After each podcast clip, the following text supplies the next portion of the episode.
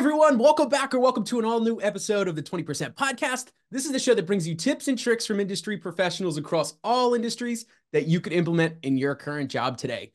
I'm your host, Tyler Meckes, and I've been so excited for this conversation for a very long time. This week's guest was there for the beginning of my professional career. He was sitting right next to me when we were in the, I'll say maybe BDR days of hitting the phone calls hard and really pushed each other back and forth uh, 70, 80 phone calls a day. Then he was also in the room when I first got to touch podcast equipment. So without further ado, please join me in welcoming my good friend, Mr. Kurt Focht. Kurt, welcome to the 20% podcast, my friend. It is good to finally be here. I'm excited to to chat and kick this off. And yes, I was there back when you were a scared little new podcaster with a ton of ideas and we were trying to figure out how to get microphones to connect and work. I, I, was there for it. It was it was good times. And who knew?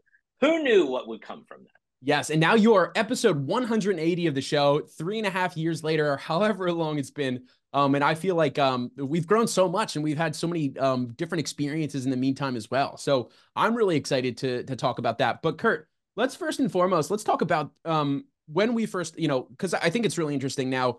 There's a huge difference uh, from when we were both, you know, both selling, right? We've we've gained a lot of experience in the past what five years or so. Tell me from your perspective, sitting next to me during those conversations, any big memories, thoughts, feedback, besides the fact that you would be that person who would be like, dude, that message is terrible you need to do something differently about that which uh, well, I, I, appreciate that so much too as well. It was good. Well we both we both did it. It was a good thing. We were both like kind of i don't want to say new. I had a little bit of sales experience but fairly new into this software hardware space.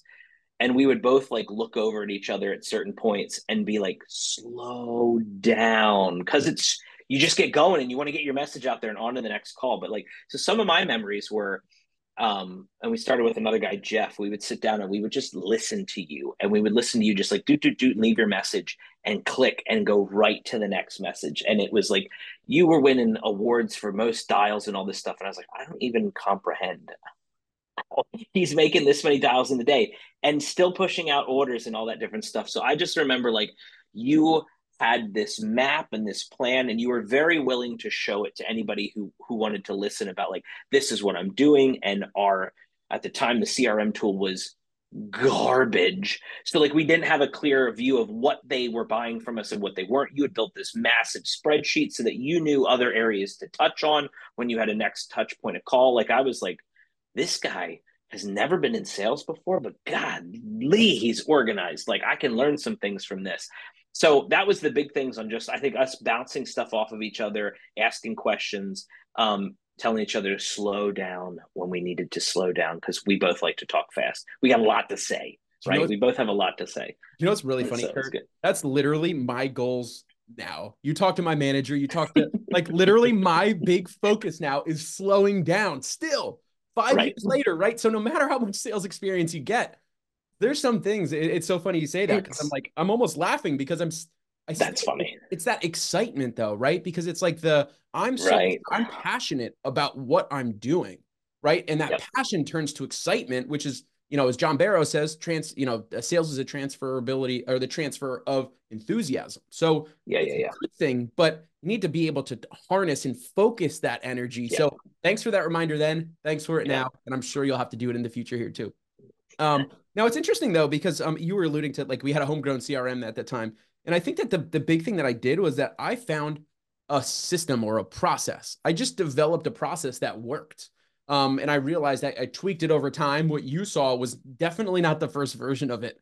Um, but I think it's a lesson for everybody, right? No matter where you are, it's always important to, you know, try to be more efficient in what you're doing. In order to be efficient, you need to develop some of those systems so that you could rely on mm-hmm. and work forward too.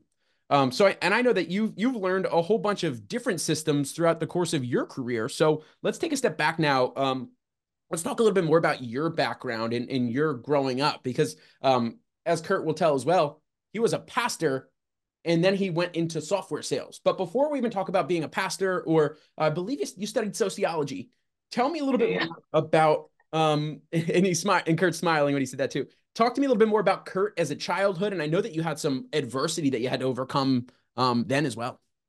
Yeah. So um, the the biggest marker in my childhood, which would throw a lot of people off. And and I will, yeah, I'll I'll talk and then I'll say how it's interesting that it isn't a huge marker in my life now. But when I was three and a half, I was diagnosed with retinoblastoma, which is a cancerous tumor in my left eye.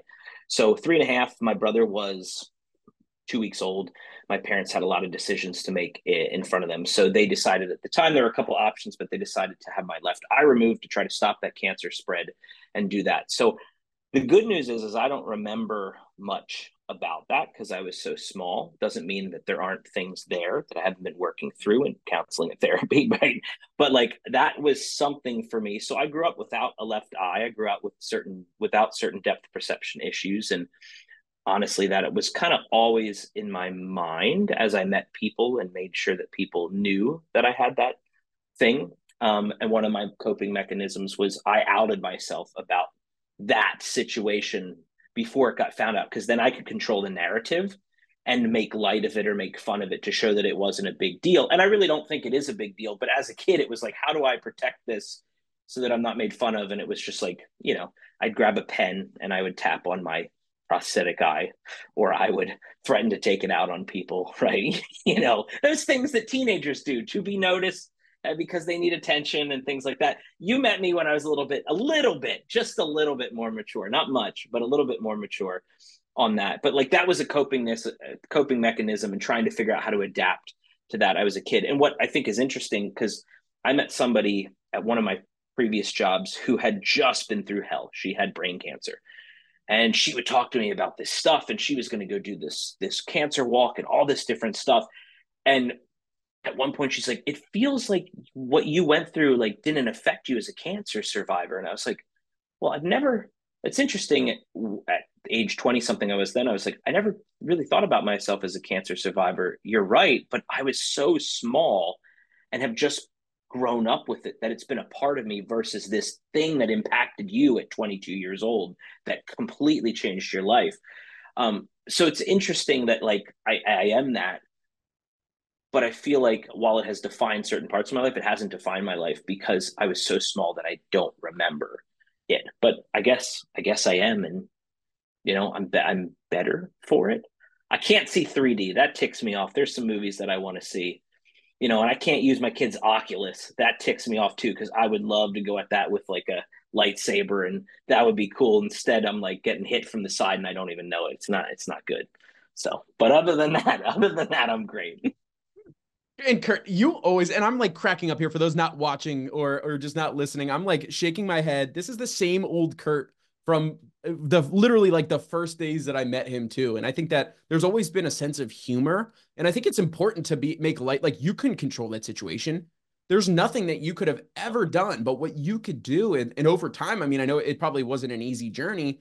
Uh, I was I want to say fortunately you were that young so that it didn't uh, it may have affected you differently if you were eight or 12 or even some of the, the ages where your your kids are now right um so so i think it's um so i think it's really important that you found some of those coping mechanisms but you know for somebody who has gone through a tough time and they still um uh, like are trying to make light of those situations or, or try to overcome that like you did um and by when i when i say that more specifically i'm talking about some of these coping mechanisms for for somebody who's going through one of those tough situations or has in the past What's your best piece of advice for overcoming some of those situations where you're not necessarily in control?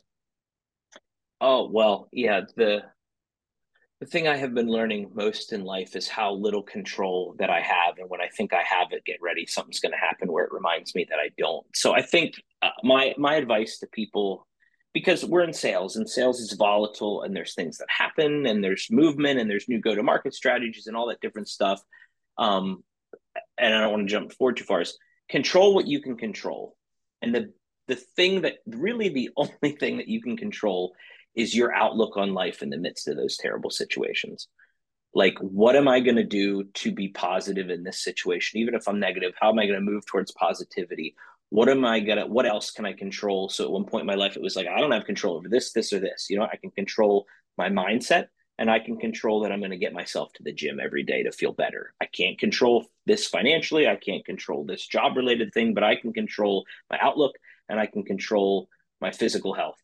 Other than that, everything felt like very out of my control. But like you just go after those things. I can control how I make my spouse feel. I can, you know, try. I can't really control my kids. You know that, but like I can. I don't think you can control your wife either. But that's a whole different topic. I can control how I love how I love them, um, and how how I am there for them in certain situations. But like everything else, hold loosely, um, because you you never know when it's going to get challenged, and you know, hold it loosely, but be willing to fight for it. No, I love that. And it's like there's so many examples, even from today or most recently, right? No matter what stage of life we're in. Um, you know, you, mentioned you could focus on your physical health and your your your uh, added your mental um, capacity there, I guess. Um, added, I think of it attitude and effort, right? I can't control anything outside of that. This morning, I was ready to go for a run, and I realized it's raining outside. I could have cried and been upset about it, or I put my sweatshirt on and you go and you you, you know you go and do it. So there's certain things like that, or you know, hey, we just had our our foundation wall cracked a couple couple of days ago, and we have to spend a couple grand to get it fixed. I uh, in a previous life, I would have been like, oh my god, this is terrible, this is awful, yeah, spiraled, spinning out. Yeah. But I was like, all right, well, like we have this hole and we need to fix it. Like we'll figure it yeah. out, right? But right. Before I would have been freaking out, and Kurt shaking his head in agreement here, right? Yeah. If, if only we had that same ex- like those lessons earlier, it could have been so much more beneficial. And that's why I really love having some of these conversations and sharing that out in the open for others. Yeah, and I will say, listen, I got up and saw it was raining, and I just ate more bacon. So kudos to you. kudos to you. I was like, well, it's raining, so clearly I'm having another piece of bacon this morning. there you go. Hey, guess what? Everybody has different coping mechanisms. me, for me, it's running, and Kurt, it's bacon. Um, it's food. It's just food in general, which is a problem. But yeah, that's good. Um, and this is and this is how you manage being a, a, a professional seller too. But we'll get into that. yeah, yeah. Um, all right, so so let's talk a little bit more now of okay. So you overcame this adversity as a young kid, and then you're starting to get into those early years of your jobs before you're getting into to college. Tell me uh, any of those like first jobs when you're like 16, 17, 18 that had a big impact on you. Oh yeah, I have always looked at it and tried to viewpoint that every job is a stepping stone to the next thing, and some of those next things aren't great, but like you learn something from each job. I've always been coachable and teachable and try to do that. So like, you know, first job out of high school, I worked at Red Lobster. I was miserable, right? Like you work terrible hours, you work late at night, but I learned something to put into practice and was thankful that when I moved to a retail job which a lot of people like retail's the worst. Well, yes, but I was in a retail job that I didn't smell like fish, right? so like there each was a step and it was more interacting with people in the retail job and kind of trying to sell things. And then that readied me for this next job, which I was thankful to not be on my feet all day in retail, but being at a desk and working for this procurement company and understanding what that meant and like so all of those things were a stepping stone and that you take pieces from to the next to make you a better person um, so red lobster was you know what can i learn here? How do i interact with people? What's expected of me? I got to learn about all the different makeups of people's work ethic and the type of work ethic i wanted or to lack, have. or lack thereof. Right or, uh, or what realizing what was instilled in me through my parents right in there because there's people from all makeups and backgrounds and i was the guy who was there probably too much working long hours and all that stuff and they could always call me you know and Bose i really learned eating too many cheddar biscuits too? No the cheddar biscuits. Here's the here's the secret. I don't know if it's still true but you got them for free. You could eat as many as you wanted. And they knew that was the secret. Because like two weeks in, you didn't want to see another cheddar bay biscuit for the rest of your life. So, note to self: if you really like them, you should work there, and it, you will eventually fix your problem. So there you go. but but moving into retail, it was like okay, there was this selling point, and there was it was people facing uh, I worked for the Bose Corporation, right, for s- selling speakers and all sorts of equipment. That was the first taste into sales. I couldn't just be like, "You want to buy this expensive thing?" I had to figure out their needs, figure out their wants, and how our solution could fit to that. So, so that was really my first entrance into that, and I'm super thankful for that. Now being in sales, the procurement was a fascinating thing as I think back because we end up generally dealing with procurement at some point in the sales process towards the end when it's getting ready to purchase and all the different things we have to go through. So the way that I break down my comments with procurement is like, I used to be in your thing. You're probably going to need these couple things. How do we get ahead of that? And they're like, how do you know that? I was like, used to do it. Let's let's handle this now. How do we get through that? So each job is a stepping stone and there's nuggets that can be pulled from it even if it was a bad one take some time and reflect on what you learned out of that thing every single experience you have whether you're actually doing it or i could learn through kurt's experience or i could learn through anybody's experience i think it's yeah. really important that people like there's certain things in life where you have to go through it to to really like be able to get through it right or like yeah. you know if you're a kid or like sometimes you're just not going to believe what somebody says but if you could if you could trust somebody of what they're saying you could and build your build mentors or groups of people to learn from learning from their failures and their experience is so much better than learning from your own because you could really um, get a lot of those extra foundational building blocks to your to your success later on as kurt was talking about. Now i think it's really cool about kurt because you were talking about um, just like solution selling right? When you were talking about Bose, you're finding what what they want you know what your solution is and you're really tying that bridge together. I think it's really cool that you did that at Bose. You know, I learned that specifically when I was doing like personal training in college because I studied uh, my exercise science. So really trying to align on what is the goal and what action do we need to take to do that. Um, but I think the other cool thing is that, um, you know, specifically on the p- procurement side, and I remember too, like when you came in, I remember you taught me a lot about procurement process and getting proactive with those people because you had that experience. So so thank you for that too. Now that I think about it, but what you're doing is you're getting ahead of you're being proactive of um, reducing any of those potential hurdles. And because you've gone through that in that procurement seat, you understood what those were. And I think that that's why it's so important to open your eyes, even if it's not, a, even if somebody's talking about a job that you're not really interested in or a domain you don't know, there's still uh-huh. something that you could learn and you could transfer that to your existing job or your future job because you never know when you're going to be taking that experience and moving it forward. So, Kurt, what else, what else do you have to say on that topic? Uh, not much. The only thing I was going to give a shout out to my my former director at the company I met with, uh, Sherry. She, you know, was always on our case about like, here are the things that happen that can delay a sale. It's up to you to anticipate those things because you've seen it happen don't come to the end of the year when everybody's trying to wrap up the end of the year and then start asking your questions on i know you want this what's it going to take to get done and find out everybody's on vacation like tackle those things early. Like good sellers are asking those things early saying hey there's a procurement process. How long does that usually take? Who's involved in that process? Legal has their thing. Oh yeah by the way we sell software.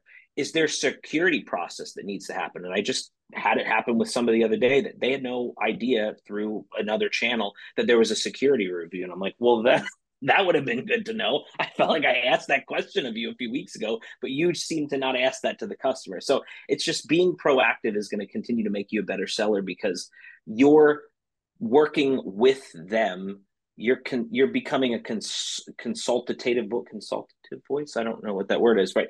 The, to help guide them through the process too that they may know but i've had a lot of people ask me like man that's a really good point i didn't think about how long legal is going to take or i didn't think about vacations in the summer that could slow this thing down and we want to onboard this at this time you, and then people appreciate you for the your experience and you're helping them navigate that process too because the bigger the companies are they have processes that they don't touch. But if you can get ahead of that, man, it it it saves you time, headaches, and it makes you look good to your prospective buyer about what you know and how you're trying to help them navigate the process. Well, and you're and you're becoming more of a, and I hate this word, the trusted advisor, because like it's just so yeah, yeah. overused. But really, like you want to be that, like you use consultant. Um, you're working backward to saying, hey, you know, and that's something that I love to do now too. Like, hey, is there a specific date that you're like, hey, I want to have everything done and completed, and like the solution actually rolled out because they're like, hey, we want to have this done for, you know, right now we work with, I work with um, uh, HubSpot specific learning management systems. And sometimes customers are moving from another one to, to where they are now. And it's like, hey, what do you have a hard date on when you want to have this cut over? And they're like, hey, we want to have it by Q2. Like, okay, well, let's work backward. If you let's want it work, to be yeah. by this date, then we know that we have the onboarding that's going to take X amount of time. And then it's okay, well, what else do you need? What, what is your typical decision making process? And you could work backward into it where you're not saying, do you have a legal process? Do you have a procurement? What is the what are the steps that it takes? It's hey, let's yeah. work backward. Yeah. What do we need to do together? And and you're working together to that solution. And people really care about solving the problem that they're looking for. And it's not yeah. just about the um, not about like the icky sales questions that I probably was asking when I was sitting next to you. yes, yeah, yeah. We've both grown and learned some of those things about how do we become yeah, you're right. I hate that word too, the trusted advisor. But let's let's let's take. I feel like taking the advisor out is better. How do you become trusted? Right. Right. How do you become trusted into that people trust you to give them information? That's literally the word trusted advisor. But but like, how do you well, become right. trusted in that to guide them through whatever's going on and trusted in other areas as well about what you what you you know propose to them? And agreed. Two two more points on this really quick. It's you could test your champions if they don't know that process, then you know they're not a maybe a sophisticated buyer, and you can't mm. you you have yes. to question more of that. If they're like, "Hey, it, I've done this before. It does this, this, and this, and we know this," and you're like, "Okay, you've sounds like you've done this before," um, or you can exactly. kind of tailor your talk tracks um, there too, which I think is um, is obviously is really important too. Yeah. Yep. All right. Now let's take let's let's talk now about, you know, so you studied sociology in college, you had all this great experience of selling at Bose. Now let's talk about you become a pastor, right? And, and I know that you yeah. have a you have a line where you you had to sell you say sell Jesus? I, I said I, I said people like, how did you make the transition from from you know pastor to selling software and i go well i sold jesus for so many years i can why not sell software and, and then i go which do you think's easier right? Like, you well, know, let's, let's let's dive deeper into that though. What what yeah. are some of those like? Because you you obviously know selling, right? It mm-hmm. doesn't matter what you're you're trying to sell this vision or whatever. Somebody to agree with some kind of thought or vision or mentality or whatever the case yeah. is, right? Talk to me about um, the biggest lessons that you took from selling Jesus to how you're selling software today. Yeah, well, uh, it's you know the Jesus thing is is uh, it's a people game and the more I'm in sales, I realize it, we're in a people game. People buy from people. Um, they don't buy they don't buy crap from people. So you have to have a good product. But like people buy from people, and you build that trust that we just talked about.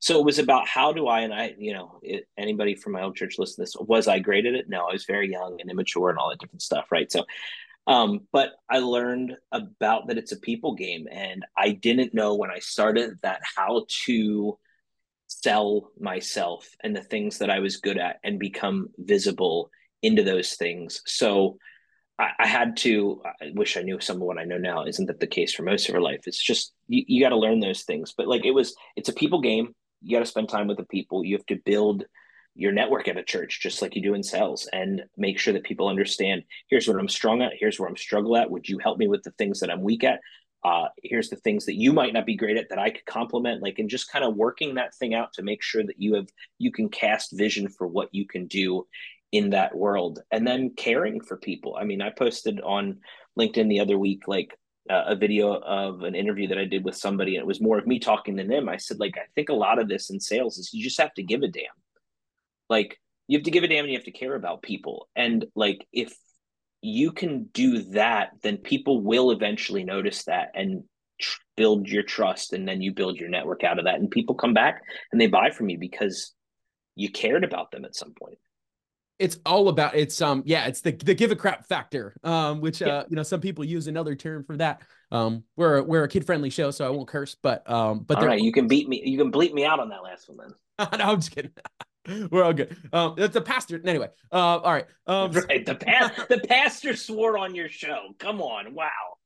So I didn't mean to throw you under the bus there, but I figured that. No, you're good. It's fun. good. Um, um, all right. I know we're already flying through this this episode, and, and time's already starting to, to to go a little quick.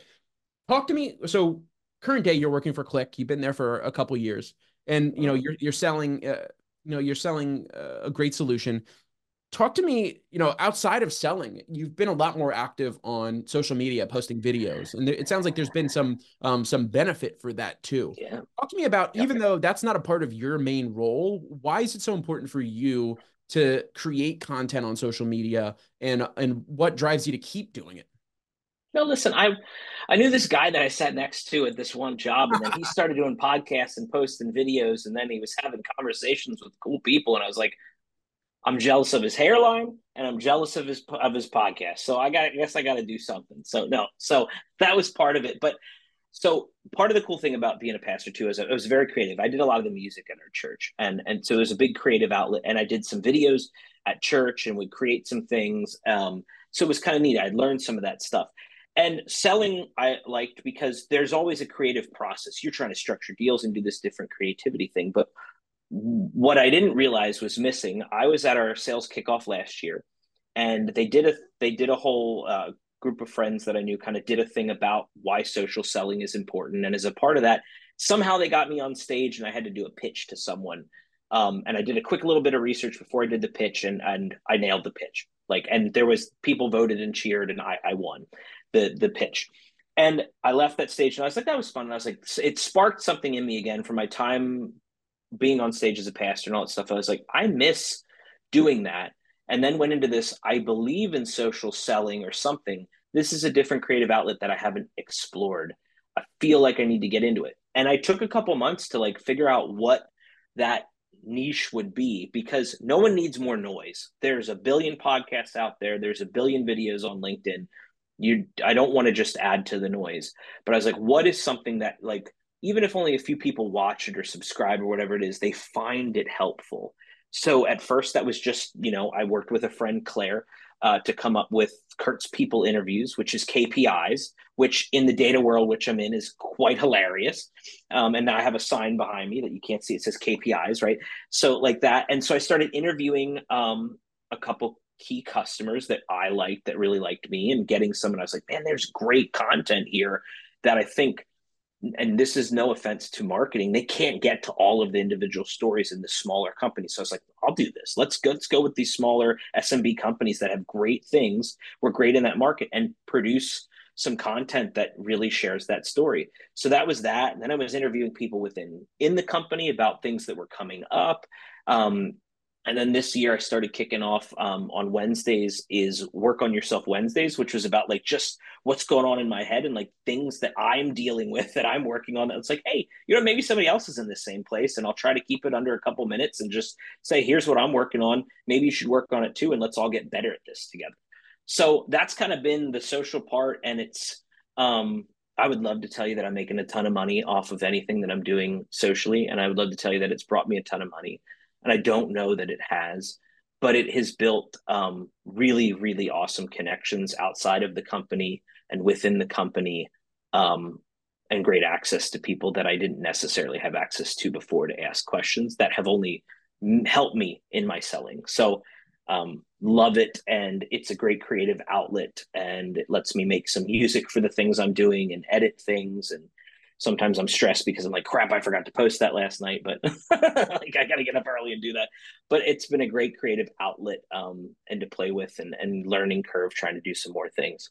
I love that. And it, your goal doesn't have to be, hey, this needs to create business for me, right? For my podcast, I have three primary reasons why I do it. It's business acumen for myself, so I could talk to a variety yep. of different people.